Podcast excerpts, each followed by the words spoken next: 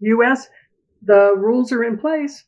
I mean, the stuff is there. When the when the clearing and settlement was was created in the 70s in the U.S., it says right it says right in the Act of Congress that if a if a participant doesn't show up with the money or the shares at the end of the day, you can throw them out. The first time NSCC calls Goldman Sachs and says, "Get your shares in here, or you're out," I guarantee you, Phelps Deliver will stop, and you'll never see another naked short. There'll be no use for it.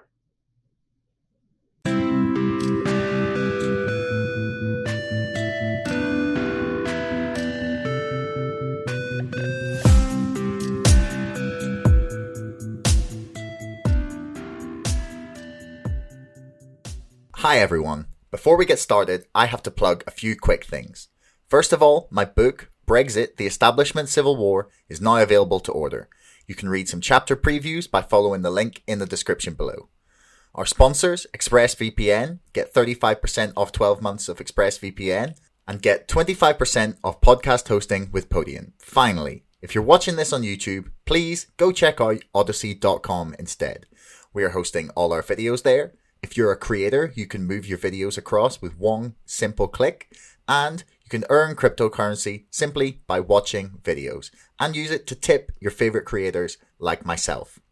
So please check that all out if you want to support the show. Anyway, here's the podcast.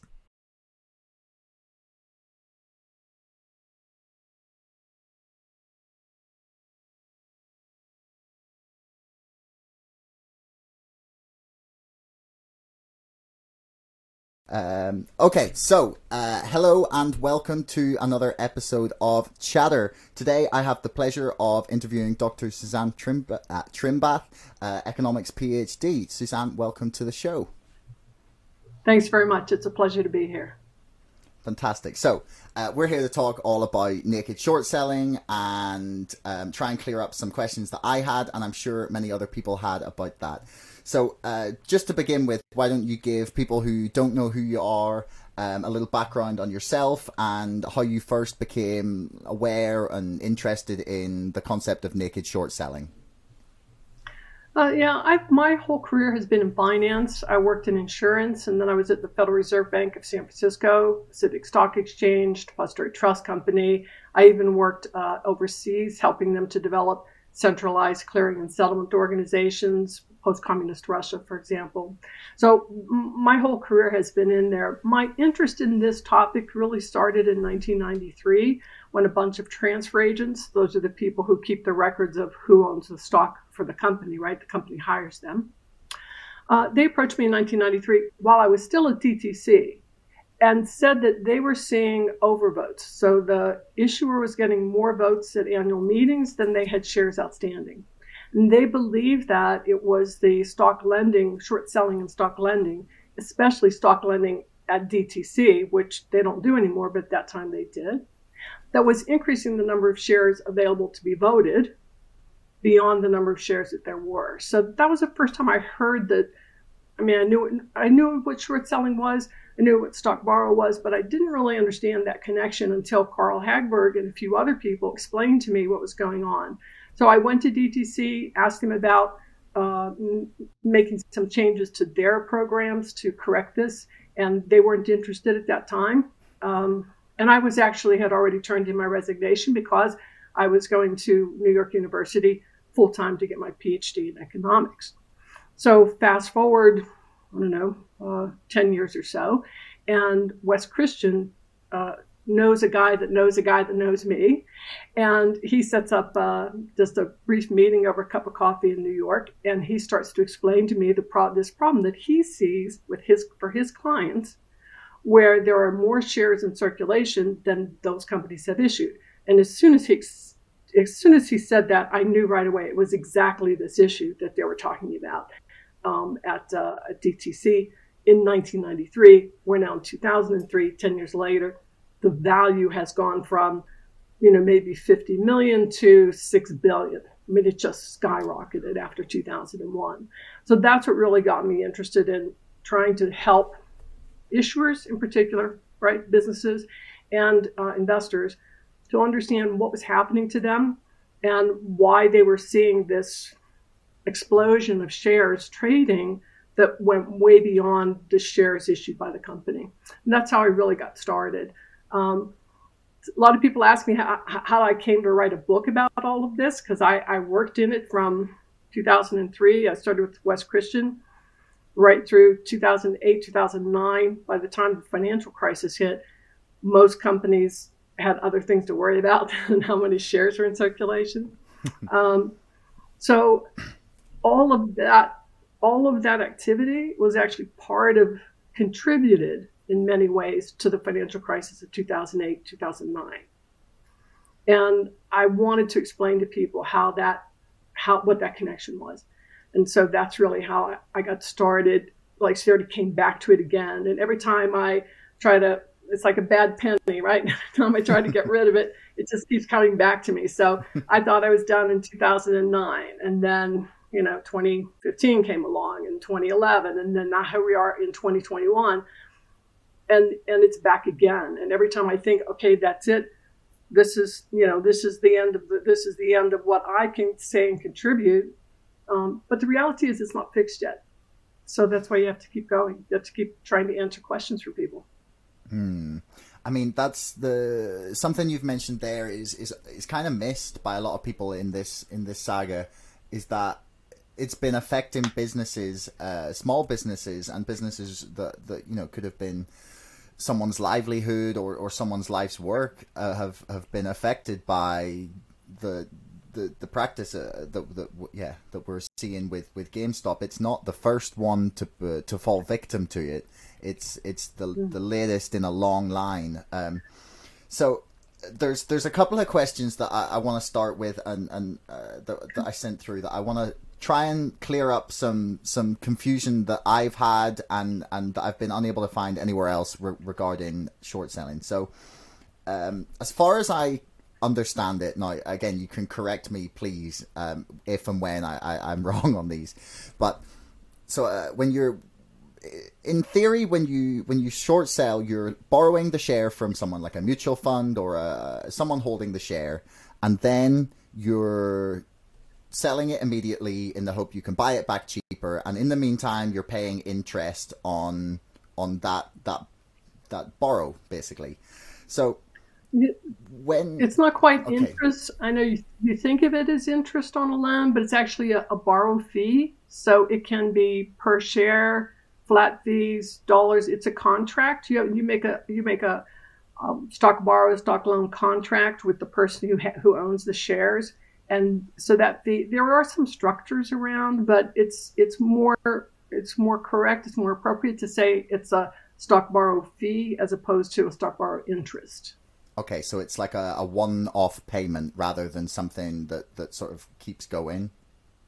And if it can't keep going, again, it's it's a contract. If you say that I lend you this stock until the first Tuesday of the month falls on the third, and then it has to be recalled, that contract, if you both agree to that and sign that contract, it's valid, right?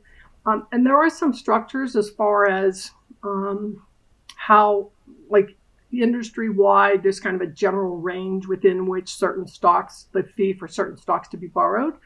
But the reason it's a fee and not interest is that um, it's not strictly speaking based only on the value of the shares you're borrowing.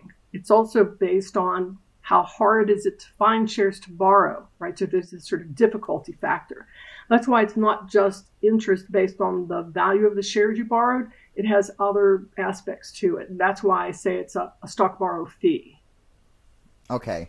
So then when we come to, to naked short selling, um, mm-hmm. The the theory that I've had explained to me, at least, was that, um, especially under reg show rules, as far as I again as I'm aware, is that you just have to know where a share is, and then you can sort of synthetically create it and sell sell it short. Essentially, is is how I've. I mean, there's it's probably more complicated than that, and maybe you can help correct that. But the the yeah, do you want to do you want to correct that before? Yeah. Yeah. Yeah, let's just because this word synthetic, a lot of people are throwing that around. There, there's a mm-hmm. synthetic borrow, a synthetic short, and synthetic share. So in finance, synthetic means something very specific. So there's um, sort of a, synthetic short where you have where you use options, right? You can create you creating the risk reward profile, not by buying or selling the stock itself, but by buying and selling options in certain combinations. So, so there are synthetic securities. There are synthetic, and what it is is just a way you sort of synthesize the same risk profile, risk reward profile.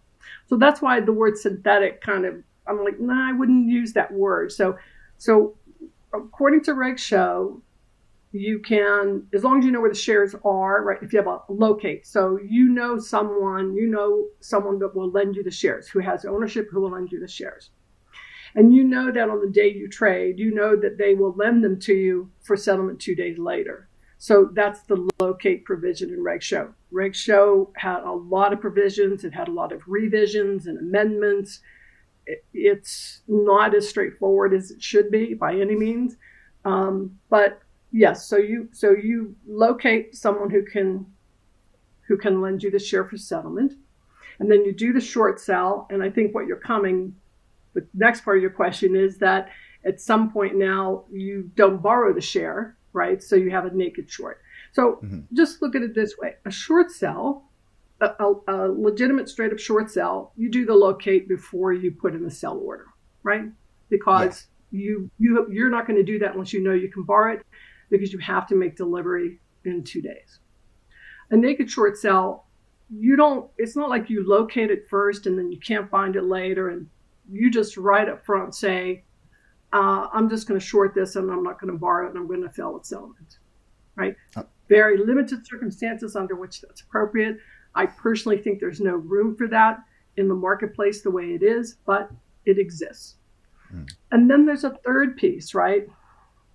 And this this particular piece, the fail to deliver piece, is does not require that the trade be short. So it could be a long sell, right? It could be a short sell or a long sell, but you just don't have the shares for settlement. So you have a short sell where you borrow in advance and deliver those, or you locate in advance, borrow on settlement date, and deliver the borrowed shares for settlement.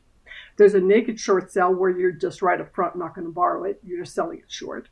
And then there's a fail to deliver, which is a long or a short sell where there are no shares delivered at settlement. So, so those are really three pieces, three, three different activities that people tend to lump together, right? Short selling, naked short selling, and forgetting the part about fails to deliver. There's a lot of um, chatter about uh, brokers being fined for not marking a sell as short. Um, that rule about marking sell short or long has been in place for a very long time.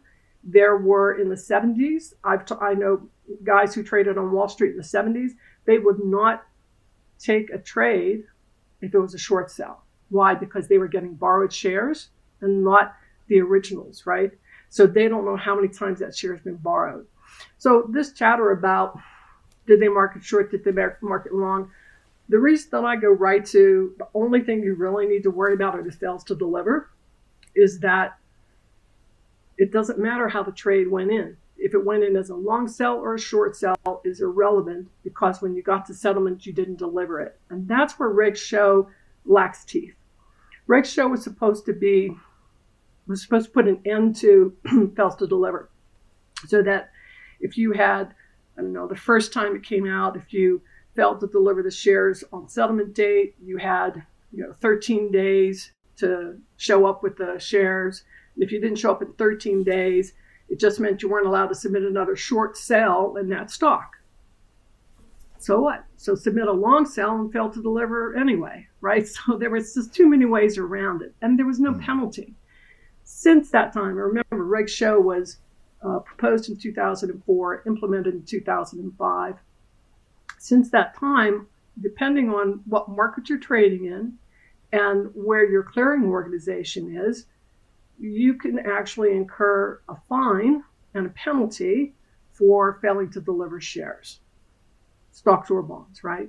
So DTC has a fee of, I don't know, it's $2 per trade plus some, you know, um, uh, some scale of a percentage of the value that's due every day that you fail to deliver. So, so there are some fees there. They really don't amount to much.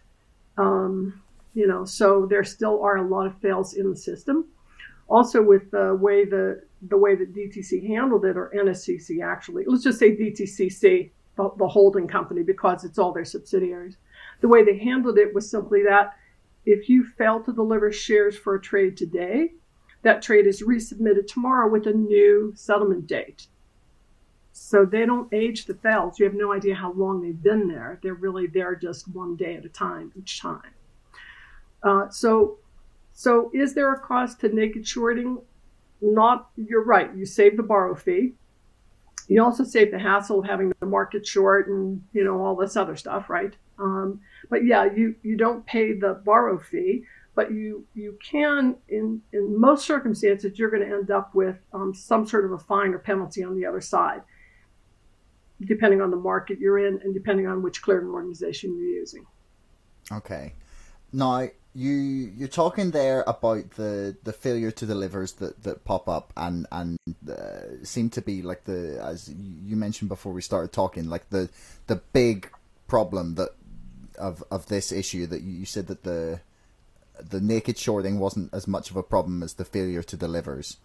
Um, so when when we're seeing failure to deliver is, is there ever a, like a, a mechanism or a, a way in which they are they legitimately happen in a in a a market that doesn't contain people um, either using reg show rules or to uh, create naked shorts or just um, making them up and writing them is do, do failure to delivers ever occur when that is not happening is basically my, my question uh, failures to deliver do occur without naked shorting.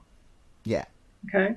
So you could put in a long sell and fail to deliver. So that's why I say that the fail to deliver supersedes the naked shorting, hmm. because mm. even a long sell can fail to deliver. Okay. How does that happen? Um, is that is that is the same thing happening there? Are they just long selling something mm. and it doesn't exist, or don't, they, they don't... don't? Yeah, you don't mark the trade short. You just sell it Two days later, you don't show up with it. You get a debit. You know, you have the um, the in the U.S. model, the National Securities Clearing Corporation does what they call um, novation. So they become the buyer to every seller and the seller to every buyer. So that, that that's how they continuously net your buys and sells all day long. You broker, I mean, the brokers buys and sells. So in that process, um, they at the end of the day, you either owe some shares of something or you are owed some shares of something. If you are owed some shares of something, then they credit your account um, at the depository trust company in the depository. If you owe but don't deliver, then they just hold that open position for you until you bring it in. The interesting thing about this, Josh, is that in the if you don't show up with your money, there is no tomorrow for you. they make sure that they get your money. In fact, if you hmm. owe a lot of money at the end of the day, you're getting a phone call around four o'clock or three thirty saying, "Hey, you've got a big chunk of money due to us this afternoon. Are you gonna, you know, you're gonna be able to pay that?" And if you can't pay your money at the end of the day, the the uh, depository can go to the Federal Reserve Bank and try and help you arrange a loan to borrow that money. The difference is with the shares is that you can't just run out and print more shares. So the Federal Reserve Bank can print more money for you all day long, but they cannot print more shares of GameStop or IBM or anything else. Only GameStop and only IBM can print those, right? They can issue mm-hmm. more shares to the public. Um, and so at the end of the day, rather than and you know they just they just carry the bill for you from day to day to day. There are yes, there are in place uh, some fees and some fines and some rules that say, well, you know, if you don't deliver today, then we'll give you like so many extra days. And then if you don't have a good excuse by the end of those extra days, then you only get like two more extra days. And but they don't have a way in the U.S. That's crazy, right? Yeah. But they don't have a way in the U.S. to unwind that trade. That so they say, right? Um, the, uh, the in the EU right now has what they call the CSDR Central Securities Depository Regulations, and they in fact, if you don't show up with the shares in however many days it is, they will reverse the trades. right? So each trade goes into the system with a marker on it that says that, you know, this debit to Merrill Lynch's shares for GameStop is is related to comes from the same transaction of this um, sell by Goldman Sachs, right? So they can go back and reverse that trade, right? If you fail to deliver your shares. The U.S. has absolutely no plans to do that at this time, and I think that this puts us at a major disadvantage because it's insane. Why would you just let that just keep rolling, just keep rolling it over and rolling it over and rolling it over? The the the value of the open positions and the risk that represents people were talking about Citadel getting a margin call from DTC. Well, you don't get a margin call, right? What you get is a call that says the money that you put into the uh, participant fund that we will use in the event that you go belly up and owe us money is no longer sufficient to cover what we perceive to be the risk associated with the open positions in your account. So if they could do, if we could get that in the U.S., like then I could really retire. then I would be done because the naked shorts will still be naked shorts and and you know all this stuff will still happen. But if you stop the fails to deliver, then there you can't you can only you can naked short for like a day or two, and then you have to get shares to cover that. And you don't just borrow shares from somebody; you actually have to find someone willing to sell them.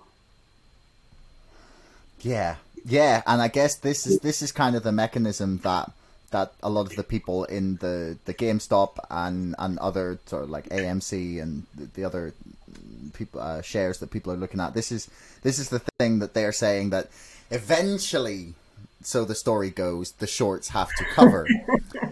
but the yeah, so this this leads us very nicely into the next question I had for you, and is what what is the mechanism here, or is there one that that that will lead them to close their their short position? Like, is there historical precedent for the DTCCs um, saying, "Hey, you need to sort this out. You can't just continue to fail to deliver forever."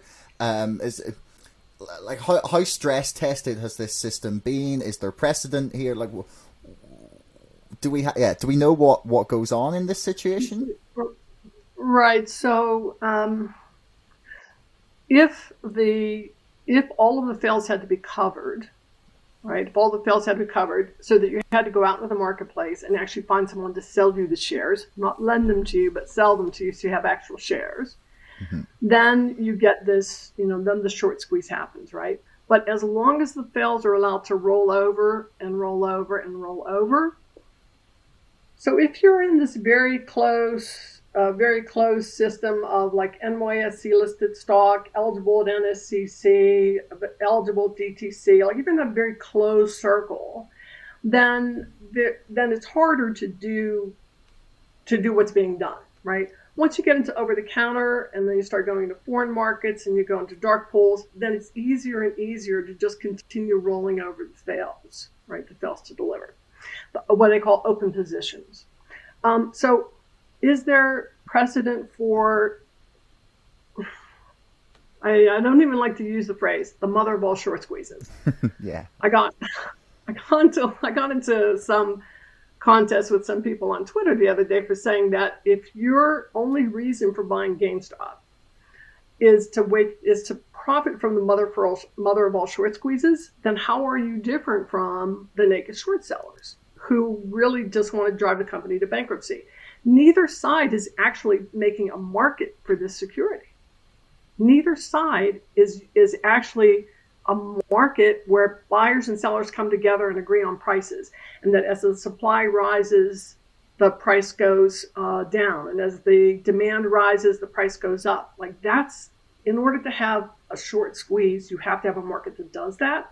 And as long as that system has allows for fails to deliver and for rehypothecation, it's called. It's where I lend a share to you and you lend it to Merrill and Merrill lends it to Goldman and Goldman lends it back to me. Like I, there's a diagram I did something like, you know, 20 years ago, 15 years ago called the, the, um, uh, the, the diagram for the nuke. Like how you can just keep exploding these shares by doing transactions. Of course, you re- it requires collusion among brokers, which I don't know is is happening, but if it is, there's certainly a way to do it where they can just keep blowing this up. Is there precedent for closing something like this out? No. I don't, I mean, I can't think of one example. The examples I know of are, for example, Lehman Brothers um, in the 2008 2009. All of the other brokers that got into financial trouble were purchased by a bank. So between the Federal Reserve, the Depository Trust Company, they were able to find buyers to sort of bail out, right? And then there was money from the US government and they all got bailed out. A lot of their stuff got cleaned up. Lehman Brothers, this is just my opinion, my opinion, Lehman Brothers had so many naked shorts in everything, in mortgage-backed securities, credit default swaps, uh, stocks and bonds. I mean, just everything. And everybody knew how bad their accounts were. That's why no one bought them, and they ended up going bankrupt, right? So when they went bankrupt, there were billions of dollars worth of open positions at the Depository Trust Company that took them a decade to close. Does Whoa. that say to you? A whole, like oh, a yeah, whole decade. So, so they, they were still you? closing this, right, when Donald Trump was president? Uh, so nine, eight. Uh, yeah. Well, well I don't remember. it's okay, all but... blur. That was 2016, 28. Yeah, pretty much. It's 2008. They went bankrupt in 08. And then, and they blamed, of course, the naked shorts for, you know, driving them into bankruptcy. Um, but yeah, so, so yeah, because Trump came in 2016, so that's only eight years later. Yeah, they were still cleaning it up. So does that say to you, though, back to your question, does that say to you, oh yes, we have a mechanism, a mechanism in place that has been stress tested and works to close these open positions? Does it sound like it?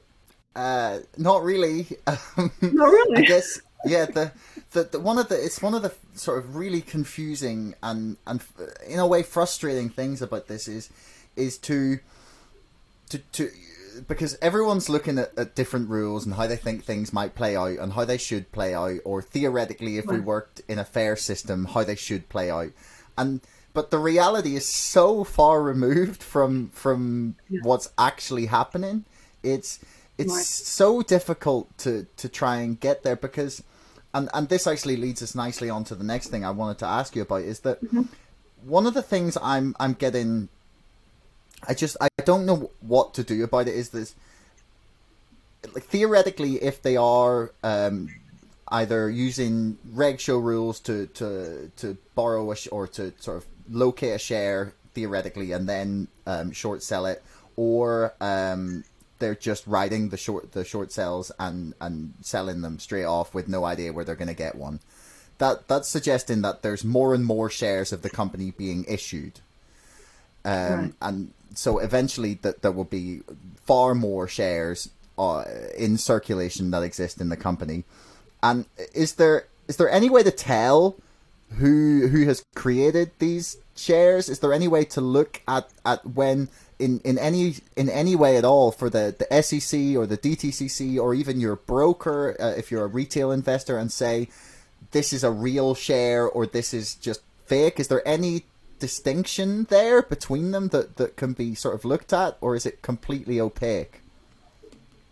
So there, um, the issuer can the issuer can figure this out. Uh, Barker Minerals, uh, it's a mineral company, junior mining company up in Canada. I worked with them uh, twice. I think we did 2010 and again in 2012. Did an update for them.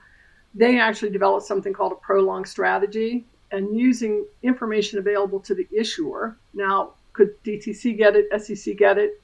I suppose if an issuer can get it, those guys can get it too. Could a broker get it? Probably not, because on the on the issuer's records is, you know, Merrill Lynch has this many shares in their name, and Goldman Sachs has this many shares in their name, and so you know, the, we say we always say Macy's doesn't tell Gimbels. I don't know what the UK version of that is, but you don't you don't want your competitors to know how much inventory you have, what you're selling it for, et cetera, right? So that's that's kind of personal proprietary information. But the issuer knows that they have the record. So when you say that um, that some process issues more shares than right. That's not exactly true. It puts more shares in circulation. Uh, the company is the only one that can issue shares. They, in fact, know, they can know who. So each time, let's say, let's say if two two firms inside DTC trade with each other, that doesn't that's not reflected on the issuer's books. They just see DTC, DTC, DTC, right? They see the same company. But if someone in Canada trades, uh, you know, Merrill Canada trades with Goldman Sachs um, in the U.S., then those shares have to be moved from DTC to CDS, Canadian Depository System, right? So, so, um, so, so the issuer will see that movement. So the issuers can see also, the issuer can ask DTC, send me a list of um, who holds what shares. Like I have a million shares for Cede and Co. on my books. Send me a list of who those shares belong to because Cede and Co. doesn't own them. Cede and Co. is a, a nominee name, and that means that they're holding it for someone else. So, so the issuer says, "Tell me who those, tell me who those belong to." And they can do that every day. And every day they can see shares move from Merrill to Goldman or whatever. They can also compare that to trading activity from the, from the exchanges. And through that process, they can figure out who naked shorted, who failed to deliver, etc. So there is a way to do this. It's not obvious, it's not straightforward. Your retail broker cannot do it. It really is information that's available to the issuers. Uh, so, this idea that shares are being issued so that there's more in circulation than the company has, right? Is one of the one of the ways that the SEC was able to push aside a lot of complaints about uh, short spells and loans, right? The, those three processes have can in, in fact increase the shares in circulation, so that the shares in circulation are more than the company issued. The company issue the company's the only one that issues shares, right? But when you say you know, such and thus and that. Naked Shorts issued more shares. That's the point where the SEC says, oh no, they didn't issue shares, and so you're wrong. You were right, you just used the wrong word. What you meant to say was that they increased the number of shares in circulation, right? They're increasing the, the number of shares being traded so that that number exceeds what the company authorized and issued. That's it's just an important point. But it's possible to find out. It's not easy. It's not for like I couldn't I couldn't find out. I know for Barker Minerals, um, and that was at the put the two reports. They were so important for what they were working on that I put those two reports at the uh, end of the uh, Naked Short and Greedy of the book for people to read, so you could see sort of step by step how they were going about figuring out exactly who had uh, where who has the fails, right? Who failed to deliver shares for settlement? Because the SEC only publishes the names of all of the companies whose shares weren't delivered. So Barker Minerals, however many shares, but they don't tell you who owes the shares to the system. And so what Barker was able to do was to figure out who owes the shares to the system. And that that was an important point. Mm. So theoretically, uh, GameStop and Ryan Cohen could know how many shares were in circulation if they so chose to. Because the, obviously there's been yeah. there's been a lot of talk about, about Ryan Cohen and GameStop and you know is has there been an overvote you know have more shares voted than exist do, do they know how many and uh, there's been an awful lot of speculation about what they know specifically um, so that's interesting that they could find out but that doesn't actually mean that they are aware of what's going on because they would have to actively seek it out. Right. So, so someone asked me. Someone was tweeting to me. Um, oh, uh, um, didn't you say that they would tell us? And I didn't say that they would. I said that they could and they should, but not that they would. Right. So, uh, what what decision? How they make the decision to ignore the fact that they have a multitude of complaints coming out of Europe and the UK, especially, a multitude of complaints coming out that I own shares and I'm not getting proxies. I'm not getting, I'm not able to vote my shares. All of those complaints coming out, and to just say, oh, it's okay, we're accepting the vote. But this is what Overstock did in 2006. They knew that there were more shares in circulation than they issued. They knew that, in fact, the CEO's own family who held shares, who owned shares, held shares at a brokerage, right, had shares in Overstock, did not get proxy materials, were unable to vote their shares. They knew that, and yet they accepted the vote. Why? Because they got the result that they wanted. So companies tend not to complain about the outcome of the vote unless it's an outcome they didn't want, right? They weren't happy with. Um, every vote is important, and that vote is the moment when the investors and the company can know that something's wrong. Mm. If you didn't get your proxy, you didn't get to vote your shares, something's wrong. In the US, we have um, favorable tax treatment for dividends. so, kind of like the two things that shareholders get, the bondholders don't, right? Is one is a dividend, which is a share of profit from the company, and the other is the right to vote. In the US, we have favorable tax treatment for uh, individual, individual investors who receive dividends. So, on a, the IRS sends you this form called a 1099. And if your 1099 says that you have non qualified dividends, and all you had was GameStop, or they don't pay a dividend, but say some other stock, um, that means that your shares have been lent out, right? So that's another tip off. But the big one for the company has to be the annual meeting. If there are problems with the vote coming in, you know, and I've always referred, I've always referred people to Carl Hagberg. He has a team that work as um, uh, inspectors of elections, and they can go in and help you figure out where were your real shares, where were your overvotes, you know, who who didn't get their, you know, why why are certain investors not getting their uh, voting materials?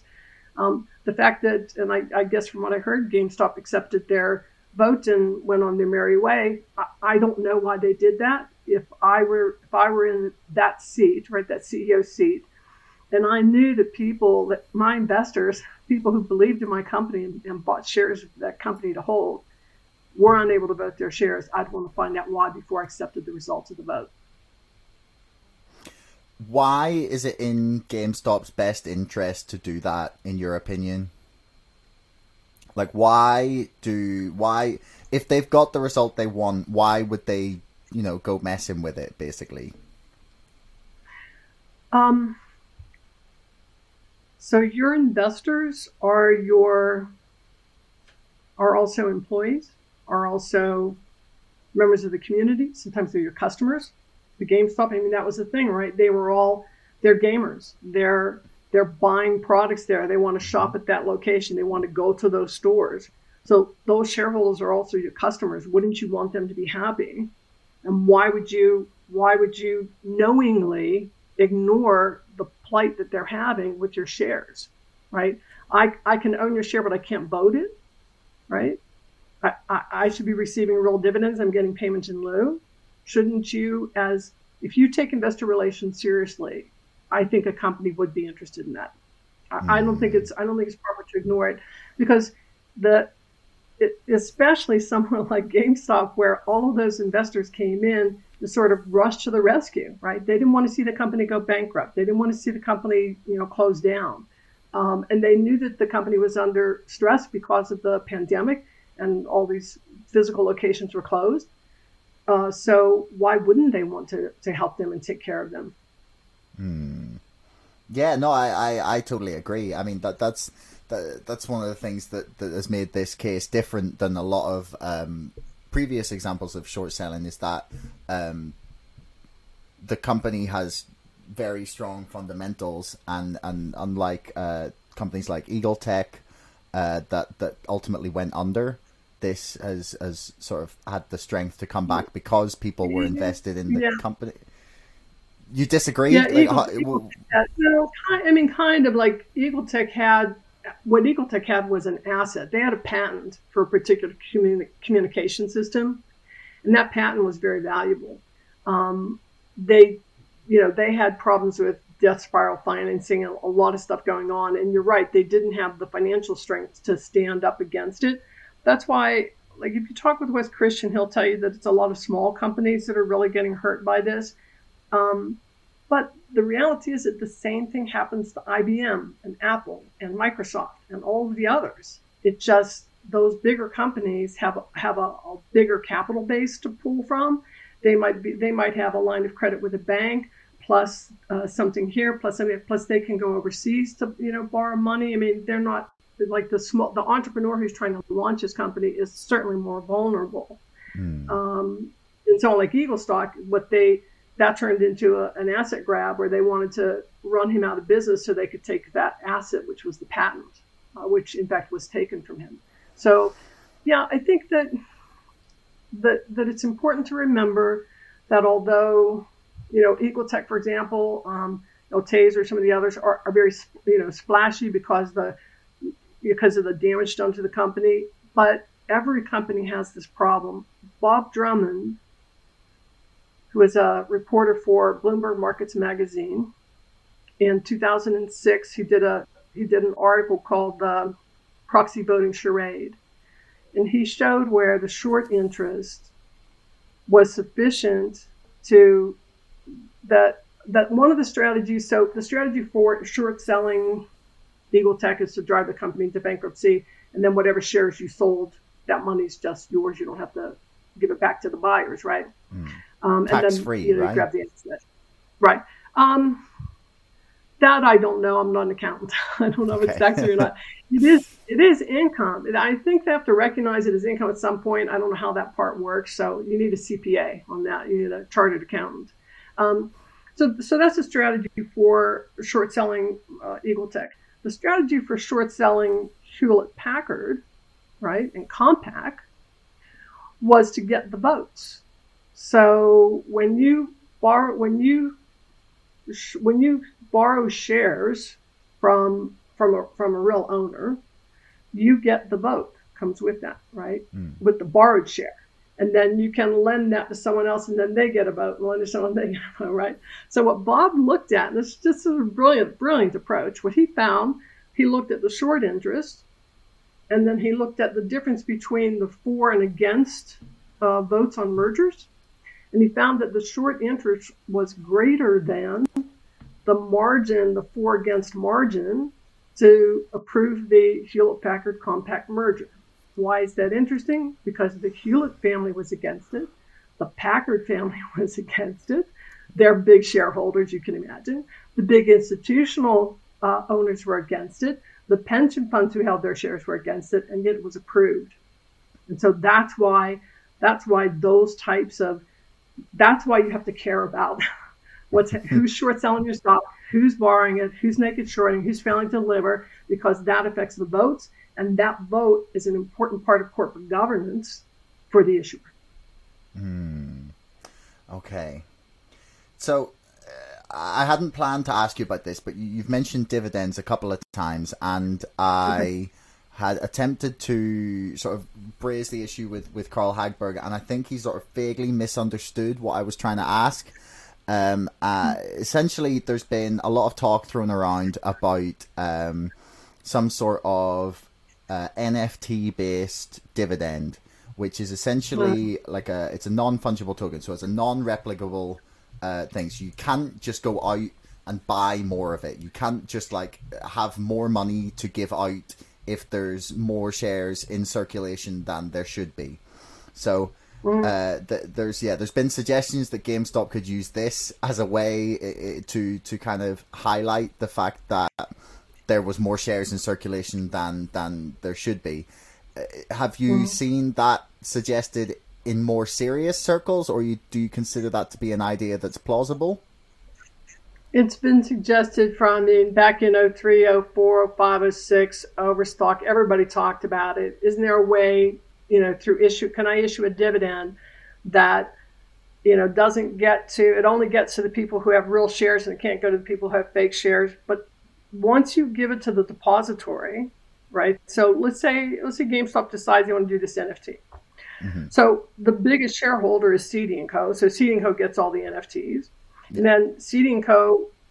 you know pays those out, assigns those in accounts because I'm assuming this is electronic. This isn't a physical thing because it's also been tried with physical things like you know silver coins or something. Like what if there was some real tangible thing that couldn't be duplicated? Yeah, yeah. So it's not like it's not like the NFT is the first thing of that that's ever existed. exactly, and the whole you know idea of blockchain. So you said so.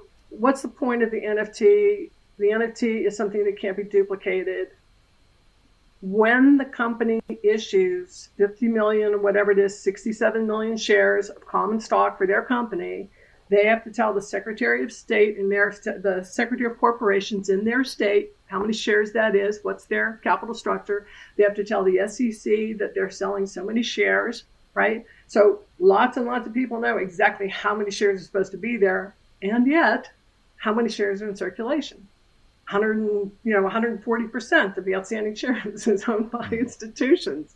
Yeah. So I just don't see. So the NFT, so it all goes to DT to Cede and Co. and Cede Co. gives it to Merrill and blah blah blah. And then Merrill is just going to credit all of your different accounts with it.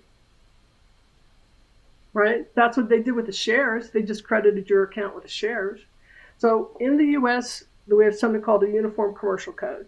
You have 50 different states, and every state had their own set of rules for doing business. Right? You, if you start a business, do you have to have a license. You have to have a uh, sort of insurance program, like whatever training and education you have to have to be something a haircut, you know, barber. So in the, she's I don't know, probably started in the '60s, maybe even before that. The, all the states started working together to get a uniform commercial code. So there are certain rules that are the same in every state, right? So you don't really have to try to. Uh, like uh, my friends in France would carry, he was a business person and he would carry like six currencies in his wallet because he was doing business in six different countries. Now, of course, he has the euro. So they try to get this uniform commercial code going. Uh, and they did very well. And one of the things that they did when they set up the depository, the central clearing and settlement, was to create what they called an entitlement. So the Uniform Commercial Code allows Merrill Lynch to credit your account with an entitlement to shares of GameStop, whether or not they actually have shares of GameStop to give you what's stop what's going to stop Merrill Lynch? I, I, like to pick on them. I don't know why, but uh, I would pick on them. Merrill Lynch or Goldman Sachs. Uh, what's going to oh, stop them from? They've never done anything bad to deserve that. right. Why? I know. So why would they? What would stop them from crediting your account with the NFT? They already credited your account with shares that don't exist, right? So they're just going to give you an entitlement to an NFT, not an actual NFT. Hmm. Right. I so my view is the company is has more control over this than they think they do. The proof of that is in companies like Barker, who figured out how to tell who failed to deliver and who didn't. Unfortunately, the Canadian uh, securities uh, regulators weren't interested in pursuing it. Um, here in the U.S., we've got this, you know, roll it over, roll it over, resubmit, reprice. You know, just keeps they just keep turning it over, putting new dates on it. Um, the UK and uh, you know, uh, you've kind of got the same problem that we do. The EU is on it. They are trying to stop this from happening, so that if you hmm. don't, if you fail to deliver those shares, they're going to reverse the trade, and that means that the original money goes back to the person who paid for the shares. Um, and they are not going to let the broker fool you into thinking that you have shares in your account that don't exist. That mm-hmm. really, like in my view, if naked shorting is illegal and people are doing it, if selling something short and, and pretending like it was a long is illegal, there are lots of illegal things that go on every day in every city in the world, right? That's not going to that's not going to stop. But what you can stop is the fails. Because the depository knows if you did or did not have the shares. And if you do not have the shares, you you have you you reverse the trade. And if that broker continues to to to exhibit that behavior, they're out of the system. So that's what the the EU right now has ready to put in place is that they will suspend the broker, right, the broker member, from functioning in the clearing and settlement system if they continue to abuse the fail to deliver. Mm. U.S. The rules are in place. I mean, the stuff is there. When the when the clearing and settlement was was created in the 70s in the U.S., it says right it says right in the Act of Congress that if a if a participant doesn't show up with the money or the shares at the end of the day, you can throw them out. The first time NSCC calls Goldman Sachs and says, Get your shares in here or you're out. I guarantee you, to deliver will stop and you'll never see another naked short. There'll be no use for it. Okay. So then just to to to to kind of wrap this up, then because I know you're a busy woman. How do you yeah. do you have you heard any talk or movement or seen anything from the SEC or the U.S. government or any kind of regulator that suggests that they are interested even in pursuing something like this that would stop the fails to deliver? Uh, has there been yeah, any mention of it at all. all? None. Not at all. In fact, they they're just looking for more ways to manage the fails. You know, put in a fine, put in a fee. Uh, you know, they have these repositories where they're going to store them. They resubmit, reprice. That's all that they're doing. Because remember, what we have, and I suspect others do as well, is a self-regulatory organization. So all all of this is happening in, you know, FINRA at NYSE at uh, DTCC, and they're self-regulatory organizations. So they are run by the people who are profiting from these behaviors. Why would those people want to stop it? Do we have literally the foxes in charge of the henhouse? I haven't seen anything that says that they're serious about it. I look at they, you know, they'll put the pacifier out there. So FINRA is saying, oh, we want some comments from people about, you know, what should we do differently about having people, you know, marking their trades short when they're short. That's a that's a pacifier, right? That's that's here. Look at this. Don't bother with all that other stuff, fails to deliver stuff. Don't worry about that just worry about this and we'll try to do something on this. But the, but th- those violations have been in place. I can show you examples from 50 years ago. Violations of not marking the share, uh, not marking the sell short. That violation's been around since the 60s, as far back as I've looked, and I'm sure you know, it's probably been around longer than that. That when is that going to stop? I mean, seriously, when will people stop committing crime? I don't know. Oh, yeah. If only they made it illegal, then they would stop doing. yes, only it was illegal. Wouldn't that be? That would. That's the thing. They will just pass another law. We'll pass another rule. You know, we're a self-regulatory organization. We'll just pass some more regulations for ourselves. Now, I don't see anything in the U.S. The EU has this thing. It's been. It was. It's already been delayed since.